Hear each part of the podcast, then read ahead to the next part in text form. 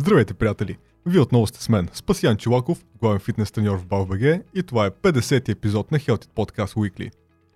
И тъй като празниците вече чукат на вратата, днес ще дам няколко бързи съветчета за това как да не надебелеем по празниците за пореден път.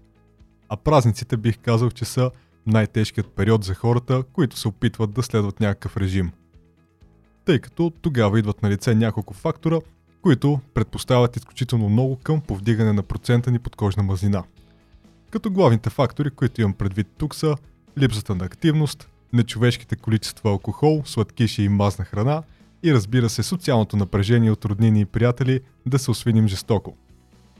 Първият съвет, който ще дам е да внимавате с комбинирането на твърде много висококалорични храни и напитки. Разбира се, че ако сте в калориен баланс, т.е. нито сте в дефицит, нито сте в излишък, то тогава ще си поддържате килограмите, независимо от това, че консумирате, така да се каже, малко по-вредни храни.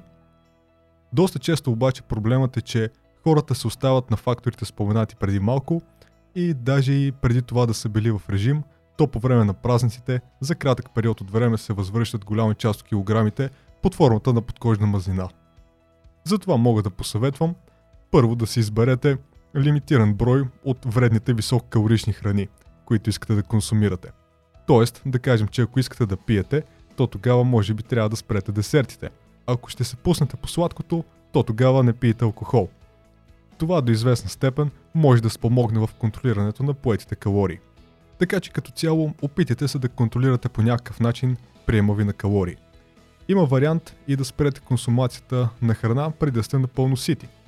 Другият проблем е, че бабите, майките и лелите доста често настояват да се ядат огромни порции от всички всевъзможни видове храни. В този случай имате нужда да практикувате малко вербално айкидо, за да неутрализирате силните аргументи от сорта на «Хайде бе, виж каква хърба си станал или станала». Затова един вариант за калориен контрол, който също така ще задоволи и роднините ви, е да опитате от различните видове храни но просто в по-миниатюрни порции. Не забравяйте, че не е, за... не е наложително и да изядете абсолютно всичко в чинията ви, ако целта ви е калориен контрол. Освен това, разбира се, можем да споменем, че е добре да се стараете да поддържате активност, въпреки студеното време. Също така да хапате разумно, да гледате размера на порциите си, да спите достатъчно, да контролирате нивата си на стрес, да поддържате ястията си балансирани с протеини – и да се фокусирате върху фибрите.